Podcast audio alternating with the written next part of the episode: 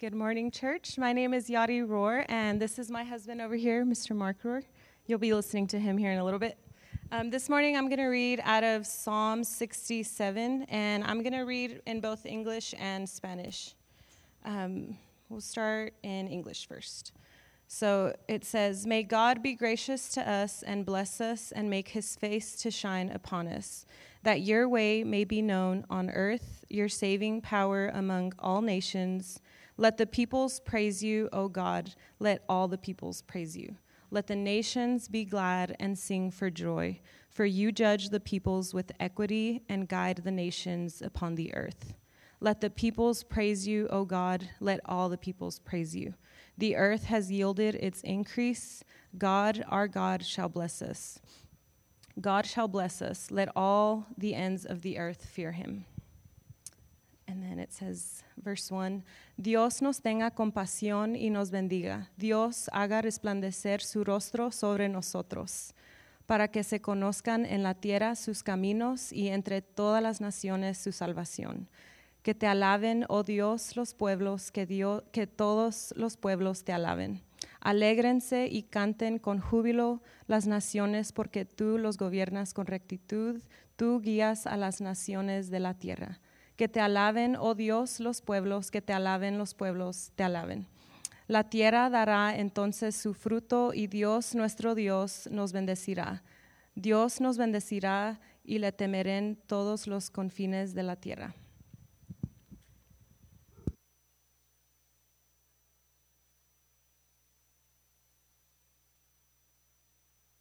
Man, man, man, thank you for that last song. That got my juices flowing. Man, it says, Go tell it to the masses that He is God. That, man, I love that song. And just thankful for that and the intro to uh, today's sermon. Uh, thankful to be with you here today. Uh, if, you, if, you, don't know me, my name is Mark Rohr. Uh, work here with Tanner House, who's the lead pastor, and thankful that he's given me the opportunity and privilege to uh, bring the Word of God to you today. Um, if you don't have a Bible, if you want a physical Bible in your hands, uh, it'll be on the screen, but uh, having the Bible is just, uh, just really good to have in your hand so you can flip and stuff.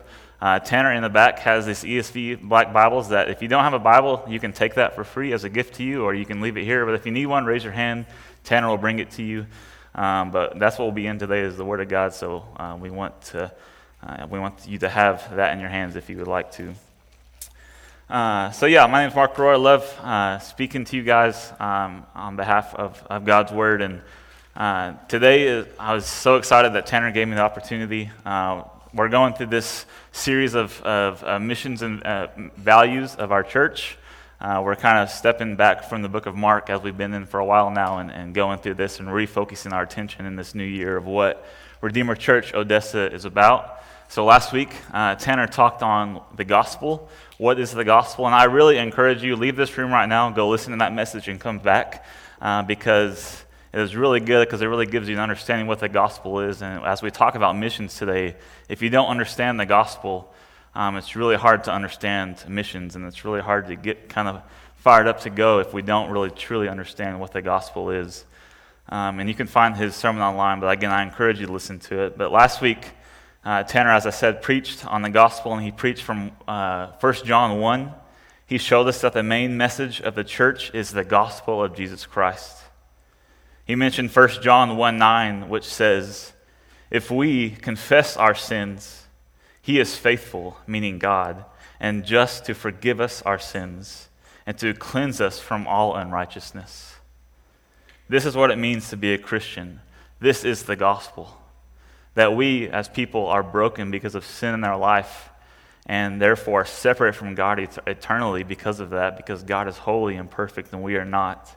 But as this verse says, if we confess our sins, if we confess our brokenness to God, uh, it says He is faithful and just to forgive us of our sins and to cleanse us from all unrighteousness. As He pointed out last week, that's not just the sins that you've committed in the past or even today, that's sins past, present, and future right? It's an ongoing forgiveness of what Christ has done because Jesus said on the cross, it is finished. And so that is the gospel. We heard last week if we do not understand the gospel, Tanner said, then you will not understand mission, which I think he rightly says.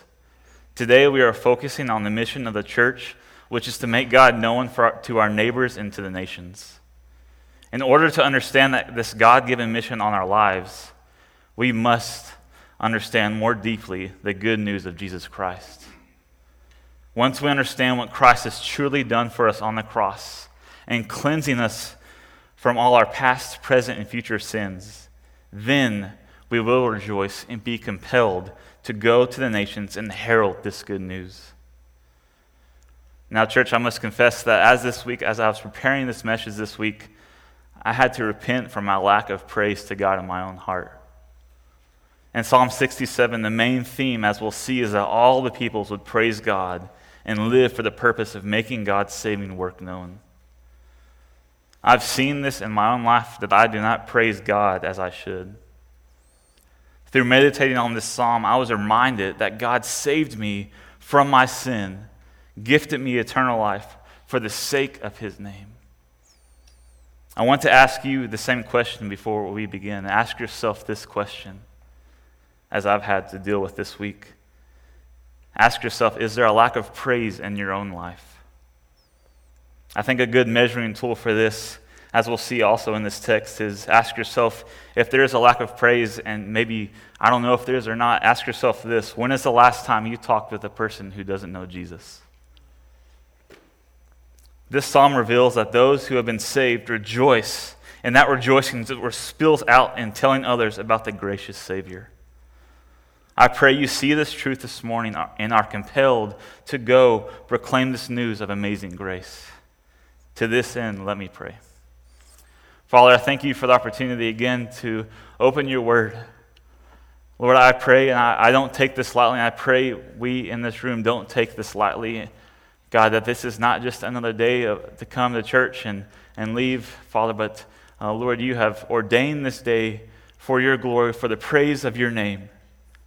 God, for the hearts in this room to be convicted, to be encouraged, to maybe for the first time come to know you, Christ, as their Lord and Savior so that they can give you praise for the salvation that they receive today. Father, for the people in this room that maybe are stagnant and maybe look at, meditate on their life and realize that their life doesn't consist of praise. Lord, whatever the purpose is you have for us here today, Lord, I pray that you would be honored and glorified as we open up your word. God, that you would draw our attention to your word and to remind us that you are God and that you are big and great and awesome and mighty. And you love us so much that you sent your son Jesus to die on the cross for, for our sins so that we may have eternal life in you. God, to this end we pray. Amen. So read with me uh, Psalm 67. We're going to start in verse 1 uh, and verse, through verse 3. Psalm 67, verse 1 says, May God be gracious to us and bless us and make his face to shine upon us, that your way may be known on earth your saving power among all nations. Let the peoples praise you, O God. Let all the peoples praise you. So we see here the psalmist begins with a petition based on a high priestly blessing in Numbers 6, 24 through 26. And Numbers is all the way back, kind of back in the Bible where people say it's boring to read, but I say otherwise. It's a great book. But this comes from Numbers 6, 24 through 26, and it reads this May the Lord bless you and protect you.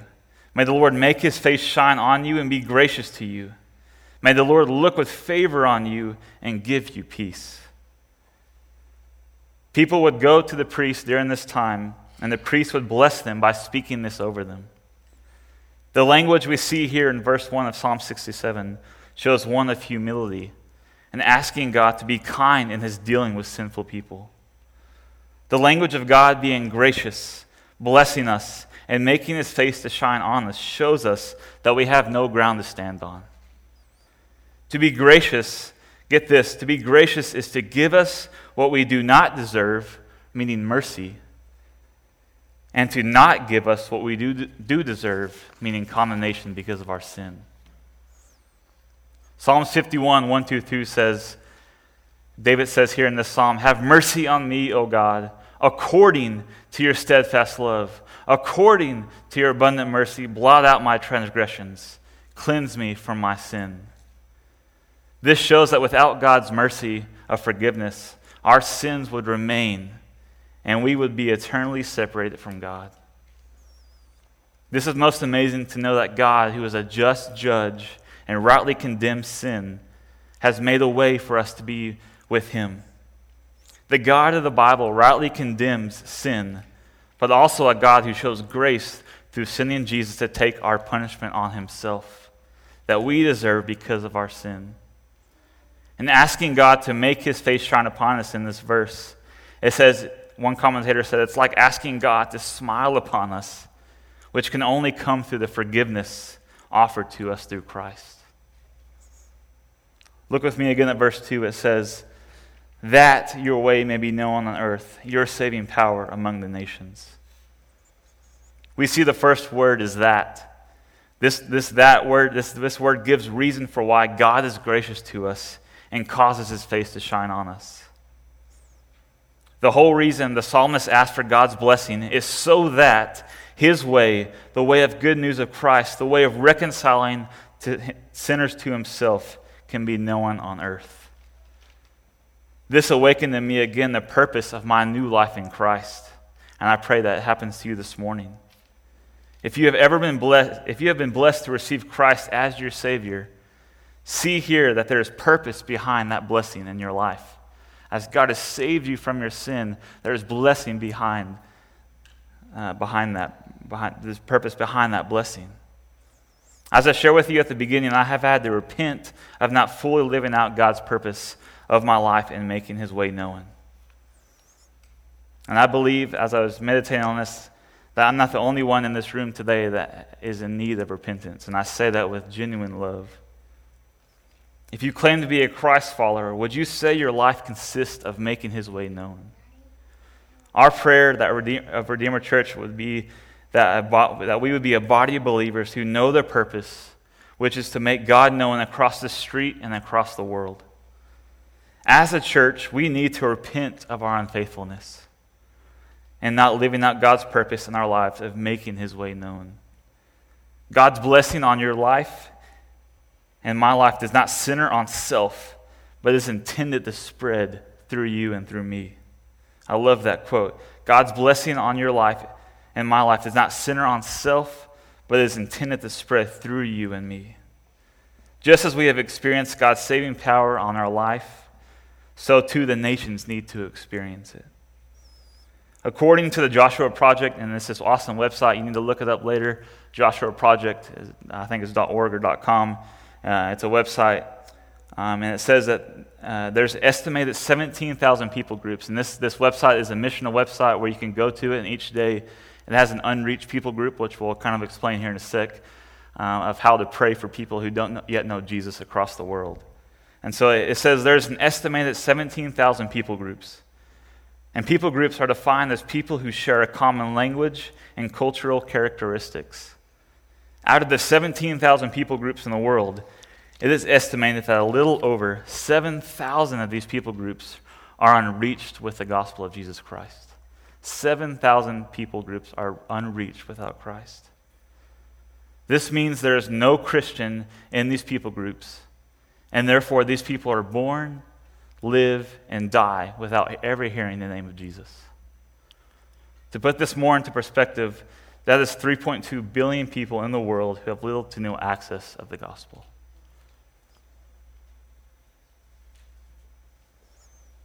For example, in the country of Turkey, it is estimated that there is 0.04% evangelical Christians. And that means that that country of Turkey is 99% un- unreached. I think I heard a statistic one time. I was in a, a, a conference and there was about 10,000 people there. And the speaker was saying that there is more believers in this room than in the whole country of Turkey. And just kind of picture that. If you've ever been to a college basketball game, right, and it seats 10,000 or so, there's more believers in that room than there is in the country of Turkey, all. And that's just fathom to me. Each of these unreached peoples are without hope of ever hearing the name of Jesus and receiving forgiveness of their sins. The world's only hope is that the gospel uh, would go to them and that save them. God's desire for all nations, God's desire for all nations is to know him as their Lord. And that's our hope today as we go through this. So read with me a verse 3. It says, Let the peoples praise you, O God, let all the peoples praise you. This verse shows that the goal of missions is worship. Piper says in his book, Let the Nations Be Glad, he says this. I think the quote will be on the board. It says, Missions is not the ultimate goal of the church, worship is. Missions exist because worship doesn't. The reason we do missions is because in those unreached people groups, people are not praising God. God is creator and sustainer of all things.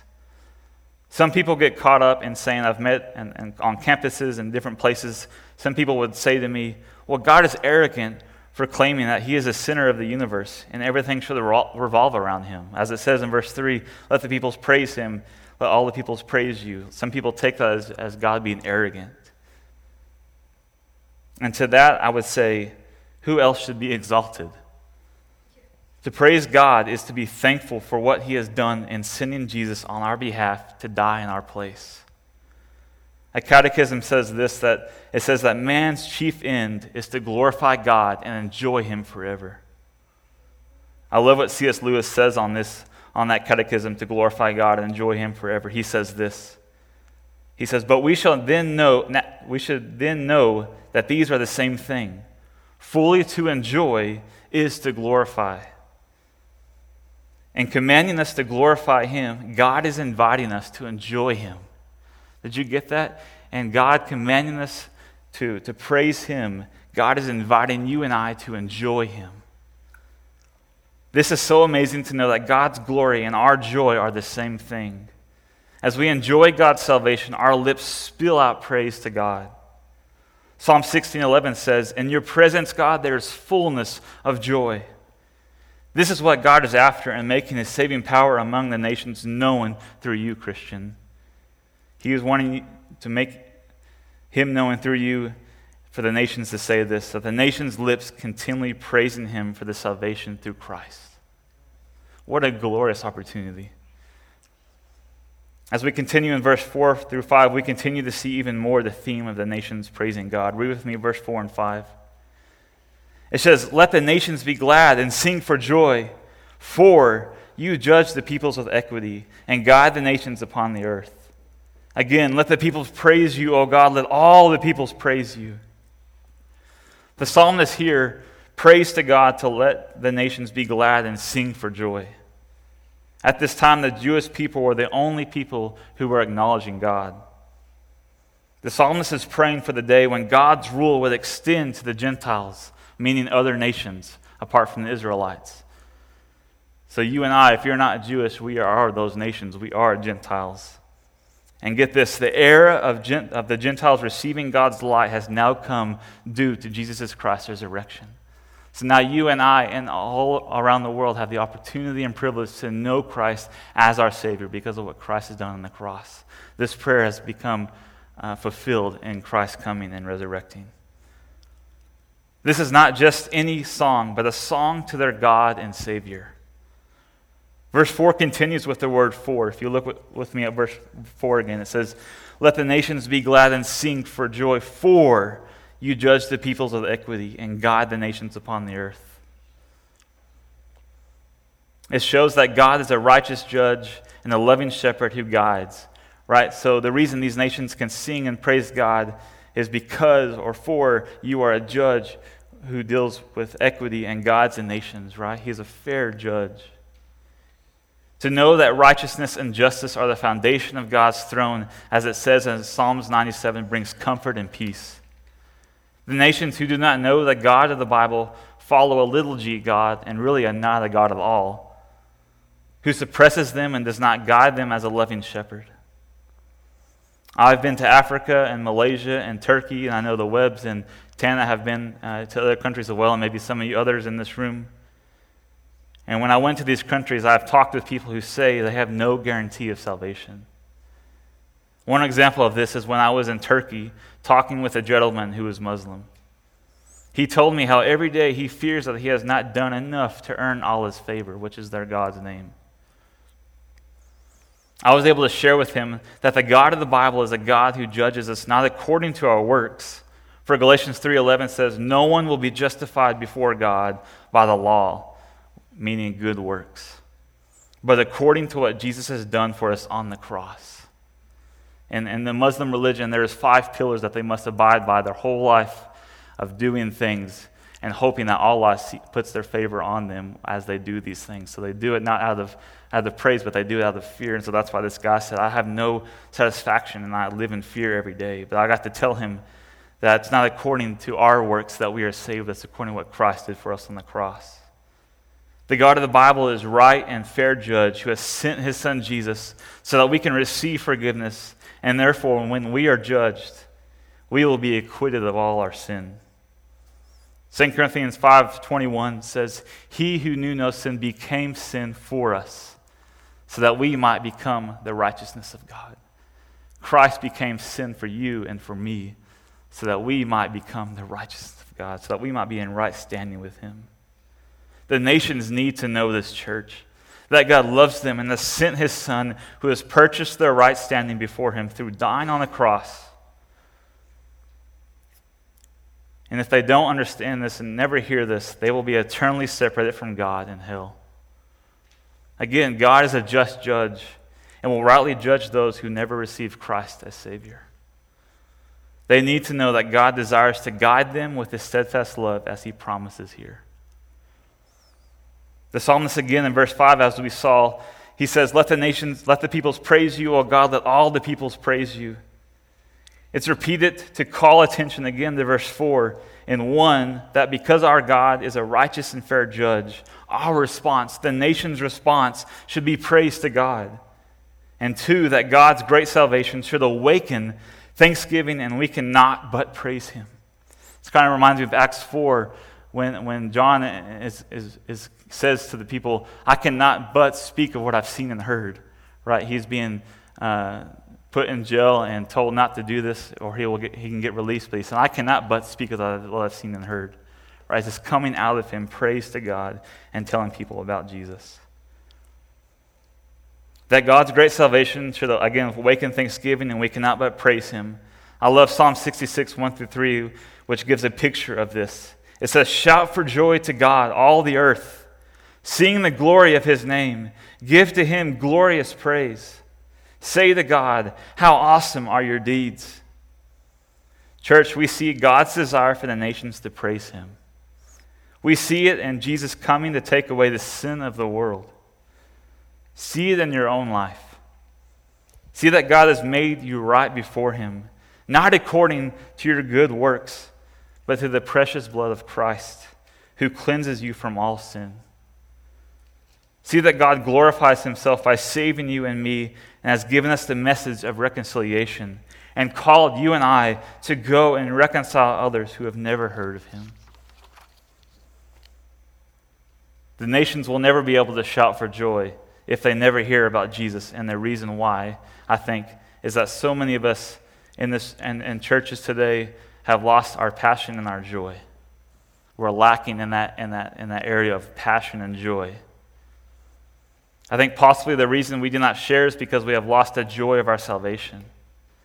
Again, this week, I was reminded of Psalm 51, where David cries out in verse 12 uh, that he would restore his joy of his salvation. David is crying out to God, the Father, Lord, please restore the joy of your salvation in me. And this week, I've had to ask the Lord to restore the joy of my salvation. I take heart that, like David, when he asks God to restore his joy and God's salvation, God will do it. He will do it. Now, Psalms 50, 51, verse 13, one verse later, after 12, it says, Then I will go teach sinners your ways, and sinners will return to you. So David pleads for God to restore the joy of his salvation. And the result of that, of that is that David would then go and teach sinners God's way, and sinners, sinners will turn to him. The result of David's plea for restoring joy in God's salvation, again, is that he will then go and make God's saving power known to lost sinners. Christian, have you lost the joy of your salvation? Again, I think a good uh, a measuring tool is that when is the last time you shared Christ with a lost person? Maybe someone at work or across the street or even in your own family. I encourage you to plead with God if you have lost your joy in that, to restore your joy in His salvation. And asking God this, you will be refreshed and being reminded of God's forgiveness in your life. As we preach the gospel back to ourselves daily, I think, remembering we were once lost, we will want to go and proclaim others this amazing news that they can rejoice with us. Redeemer Church Odessa, I pray that we would not be a church that sits back, but one who is set ablaze for God's glory to reach the nations. Lastly, let's look at verse 6 and 7. It says, The earth has yielded, yielded its increase. God, our God, shall bless us. God shall bless us. Let all the ends of the earth fear him. This language here partly is referring to physical blessing and God restoring the land. More so, though, I think, as we have seen, the psalmist is, referring to spiritual blessing. The gift of God's grace, the light of God's face shining on the nations. Look at how the psalmist says, The earth has yielded this increase. God shall bless us, as the text says. The words has and shall reveal that the writer is so confident that he speaks of it already accomplished, as as if it's already accomplished. He is pointing forward to when God will restore all things back to new. It shows us that God's mission for the nations to praise him will happen. Revelation 7 9 through 10 says, After this I looked, and behold, a great multitude that no one could number, from every nation, from all tribes and peoples and languages, standing before the throne and before the Lamb crying out with a loud voice Salvation belongs to our God who sits on the throne and to the Lamb, referring to Christ. Church, what great confidence this is for, for us to go to the nations, knowing God will ransom someone from every tribe, tongue, and nation. We don't have to worry if, if, if our going is in vain because God will accomplish his mission, and he does this through you, the church. Again, what a great privilege. Our desire should be, as verse 7 ends, that all the ends of the earth would fear him, would honor God, would give praise to God. That the nations would have the opportunity to hear of our loving Savior who has come to give them forgiveness, rest, and peace.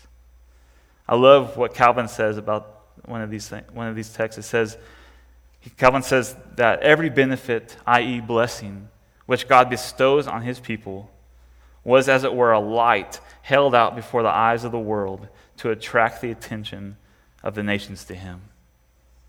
Every blessing that we have in our life money, family, job, everything that we have in this life I love what he says is to be a light held out before the eyes of the world to attract the attention to the nations to God. As we strive to live as followers of Christ in this world and use what God has given us God will use that to attract the nations to himself through us as we strive to be faithful. And I pray that we, that would be said of Redeemer Church Odessa. I pray that, that all that we have been given is to accomplish God's mission in reaching the nations with the gospel. God has given you and I material blessings in this world for a purpose. And that purpose is not so that we can be more comfortable or have more luxuries or so we can coast our Christian lives until we get to heaven. This is not biblical Christianity. God has blessed us in this world for the spread of his worship in the world. All of his blessings ultimately center on him and not us.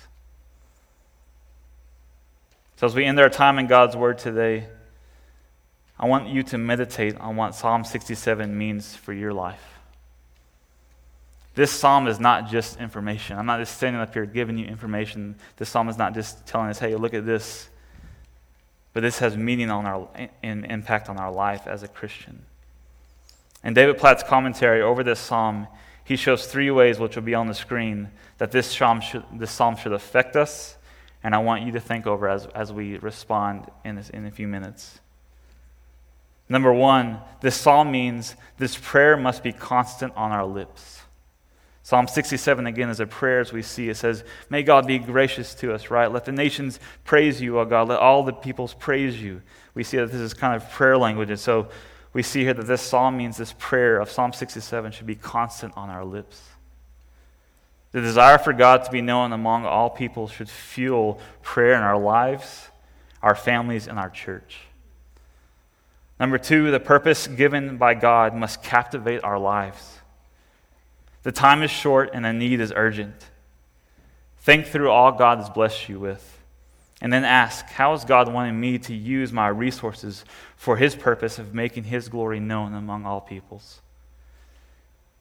And third, as we have seen in, in, verse 6 and 7, this psalm is a promise, right? The earth has yielded its increase. God shall bless us, right? Those are words of promise.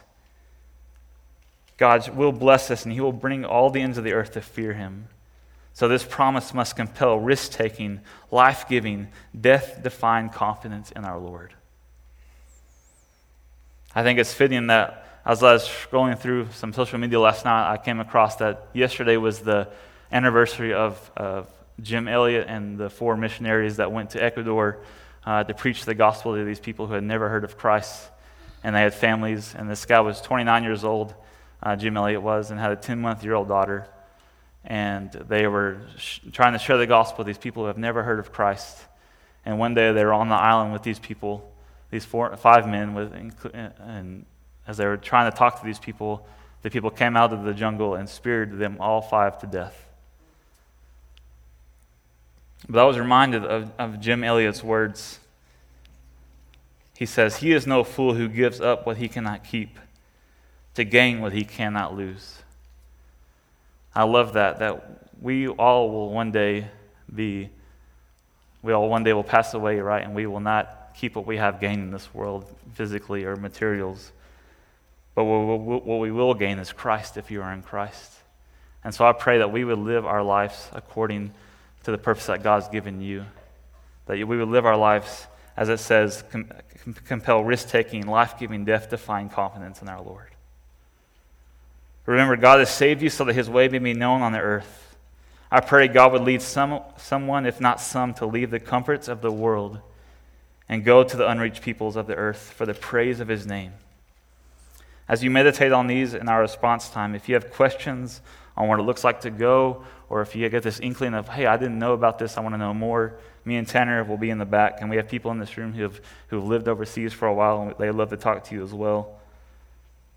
But I just pray this ultimately that our hearts will be stirred for the praise of God, that we would worship Him in song and, and word. And as we go from this place, that we would praise Him by sharing others, as we see again in verse 2, that your way may be known on earth.